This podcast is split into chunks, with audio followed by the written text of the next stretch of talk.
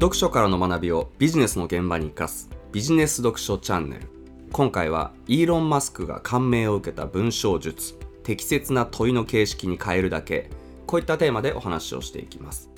時価総額でトヨタを抜いた世界トップの電気自動車会社であるテスラやロケットや宇宙船の開発打ち上げを行う民間宇宙ベンチャーであるスペース X の創業者であり名だたる企業の創業者を輩出しているペイパルマフィアの一人でもあるイーロン・マスクの本イーロン・マスク未来を作る男という本を読んだのですが少年時代のイーロン・マスクを描写するこんな一文がありました。マスクは14歳の時人生の意味や目的を完全に失ったことがあるという才能ある青少年によくあることだが彼もまた同じように宗教書や哲学書を読み漁った。いくつかの政治思想に興味を持った時期もあるが結局元の場所に戻ってきた。SF 作家ダグラス・アダムスの銀河ヒッチハイクガイドを読んである SF 的な言葉に大いに感銘を受けたからだ。マスクが説明する。本の中で本当に難しいのは何を問えばいいのかを見つけることだとアダムスは指摘している。つまり問いが見つかりさえすれば答えを出すのは比較的簡単なんだ。今日はこの部分を深掘りしていこうと思うんですけれども結論から先に言うと自分自身は文章を書いたり話すことが苦手だなと思っている人でも実は適切な問いを用意するあるいは問いの形式になっていないものも全て問いの形式に変えてしまうだけで脳からうまくアイデアを引き出してスラスラと話をしたり文章を書くことができるようになるのでぜひこのやり方をお勧めしたいなと思います。この問いが見つかりさえすれば答えを出すのは比較的簡単なんだっていうのは非常に重要というか特にネットビジネスをやる上で欠かせない文章術としてものすごく使える考え方なんですけれども少年時代のイーロン・マスクが読んだ SF 作家ダグラス・アダムスの言葉じゃないですけれども人間の脳というのは不思議なもので適切な問いがないと何も答えを導き出せない一方で適切な問いさえあればいくらでも答えを用意できるようになってるんですね。例えばテーマは何でもいいので400字詰めの原稿用紙1枚分の文章を書いてください。あるいは自由なテーマで1分間話をしてください。みたいな感じで特に具体的な問いもなくざっくりとした状態だと人間の脳というのはうまく機能しないんですね。ですから文章を作ったり話をするのが難しくなるんです。一方で問いとして今日のお昼ご飯は何を食べましたか？メニューを細かく教えてください。また何でそのメニューにしたのかも教えてください。と具体的に聞かれれば今日は会社の近くにあってよく行く中華料理屋でラーメンとチャーハンのセットを食べました。確かデザートとして杏仁豆腐みたいなものもついていたと思います。なんでそのメニューにしたか。うんもちろん安くてうまいからですが昼なんであんまり深く考えずにとりあえず腹が満たせればいいなと思っているので平日はいつも。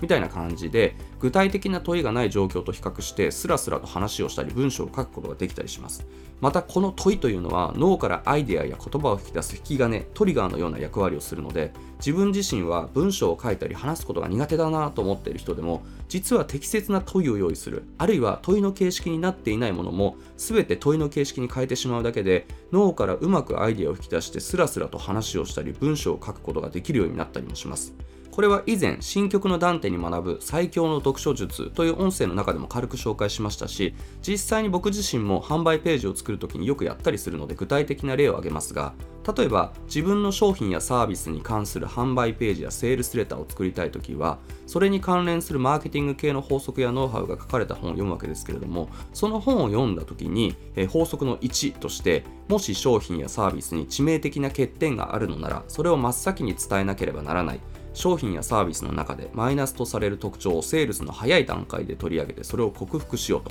えー、こういった法則があったらこれをそのまま質問に変えてしまうわけです。具体的に言うと例えば問いとしてあなたの商品やサービスにおいて真っ先に伝え克服しておく必要のあるマイナスとされる特徴や致命的な欠点は何ですか、えー、こういった具合です。このように本に書かれた法則やノウハウを問いや質問形式に変えてそれを自分自身に問いかけてアンケートを埋めるように考えていくと脳からアイデアを引き出して答えが見つかりやすくなります。またこの際ですね一人で自問自答しながら頭の中で文章を完成させることができる人はもちろんそれで構わないんですけれども人間の脳みそは会話形式で問いかけをされるとそれがトリガーとなって言語化しづらいアイデアもうまく脳内から引き出せるようになっているので先ほど作った質問を家族でも友人でもビジネス仲間でも誰でもいいので誰か別の人に質問してもらってそれに口頭で答える形をとると机の前に1人で座って構えて文章を書こうとするよりもスラスラと言葉が出てきやすくなりますしその回答をボイスレコーダーなんかで録音しておいて後で文字起こししつつそれをベースに読みやすい文章に整えるといわゆる口述筆記と呼ばれるやり方で簡単にセールスレターの要素を作成していくこともできます。例えばあなたが楽天などで食品系のショップを出して訳あり品の果物や海鮮品を売っているならば、え、問いとして真っ先に伝え克服しておく必要のあるマイナスとされる特徴や致命的な欠点は何ですか？というね、えー、質問の回答としてはうーんやっぱり大きさが規格外だったり不揃いだから正直見た目は難ありなのがうちの商品の欠点かな。ただ見た目が悪いだけで味は問題ないし訳あり品だから価格もお手頃だし気にならない人にはおすすめなんだよねみたいな答えになったとします。この場合この質問への回答をもとに実際のセールスレーターとしては大きさが規格外だったり不揃いなので正直見た目は難ありです。ただ味は全く遜色ありません。訳あり品なので通常品よりもお得な価格になっていますし見た目が気にならない方には無駄なく美味しくいただけるように仕上げています。みたいな感じのねセールスの文章を作ることができますしこういった法則を一つ一つ問いの形式に変えつつアンケート形式のようにそれに答えていく。といった方法を取るだけでマーケティング系の本に書かれたノウハウや法則をうまく取り入れ制約率の高い販売ページを作っていくことができるようになります。またこれはセールスレターだけではなくブログの記事を書いたり SNS に投稿するネタ出しアイデア出しにも非常に効果的に活用できます。実際先ほどのテーマは何でもいいので400字詰めの原稿用紙1枚分の文章を書いてください。あるいは自由なテーマで1分間話をしてくださいじゃないですけれども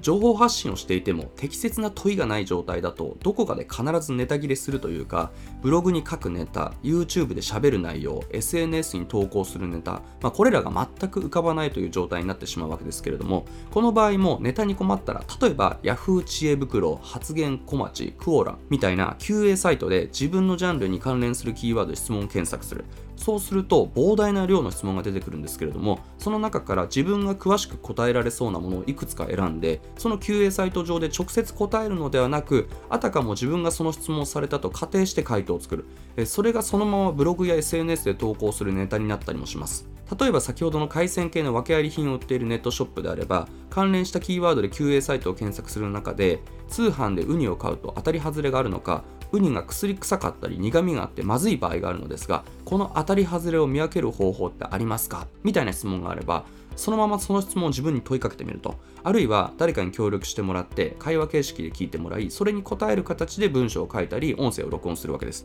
例えば答えとしてはウニは殻から出して時間が経つと油脂分が溶け出して形をとどめておくことができません。そこで形が崩れるのを防ぐために使われるのが明板ですがこの明板を使用することで薬臭さや苦味が出てしまいます。そのため気になる場合は明板不使用の商品を選びみたいな感じで回答を出すことで一つのコラムというかネタを出すことができたりします。あるいは以前苦痛で稼ぐ GAFA 声企業の肝という音声の中でもお話をしましたが Twitter とかの SNS で最悪とかマジないわとかうんざりみたいにネガティブワードを検索してみる。あるいは Amazon とか楽天の商品についた低評価のレビューをピックアップして見ていきながらお客さんの苦痛となっていることを探す。その上でそれを質問形式に書いてブログを書いていってもいいわけです。例えばあなたが家電ジャンルの専門家として情報発信をしているならば Twitter でお客さんの苦痛を検索する中でエアコンのリモコンが反応しないこんな季節にエアコン使えないとか最悪マジ終わったみたいなツイートを見つけたら、えこのツイートをですね問いとしてエアコンのリモコンが反応しない場合はどうしたらいいですか？といった形で、まあ、そのままね質問形式に変えて自分に問いかけてみる。あるいは誰かに協力してもらって会話形式で聞いてもらう。それに答える形で文章を書いたり音声を録音するわけです。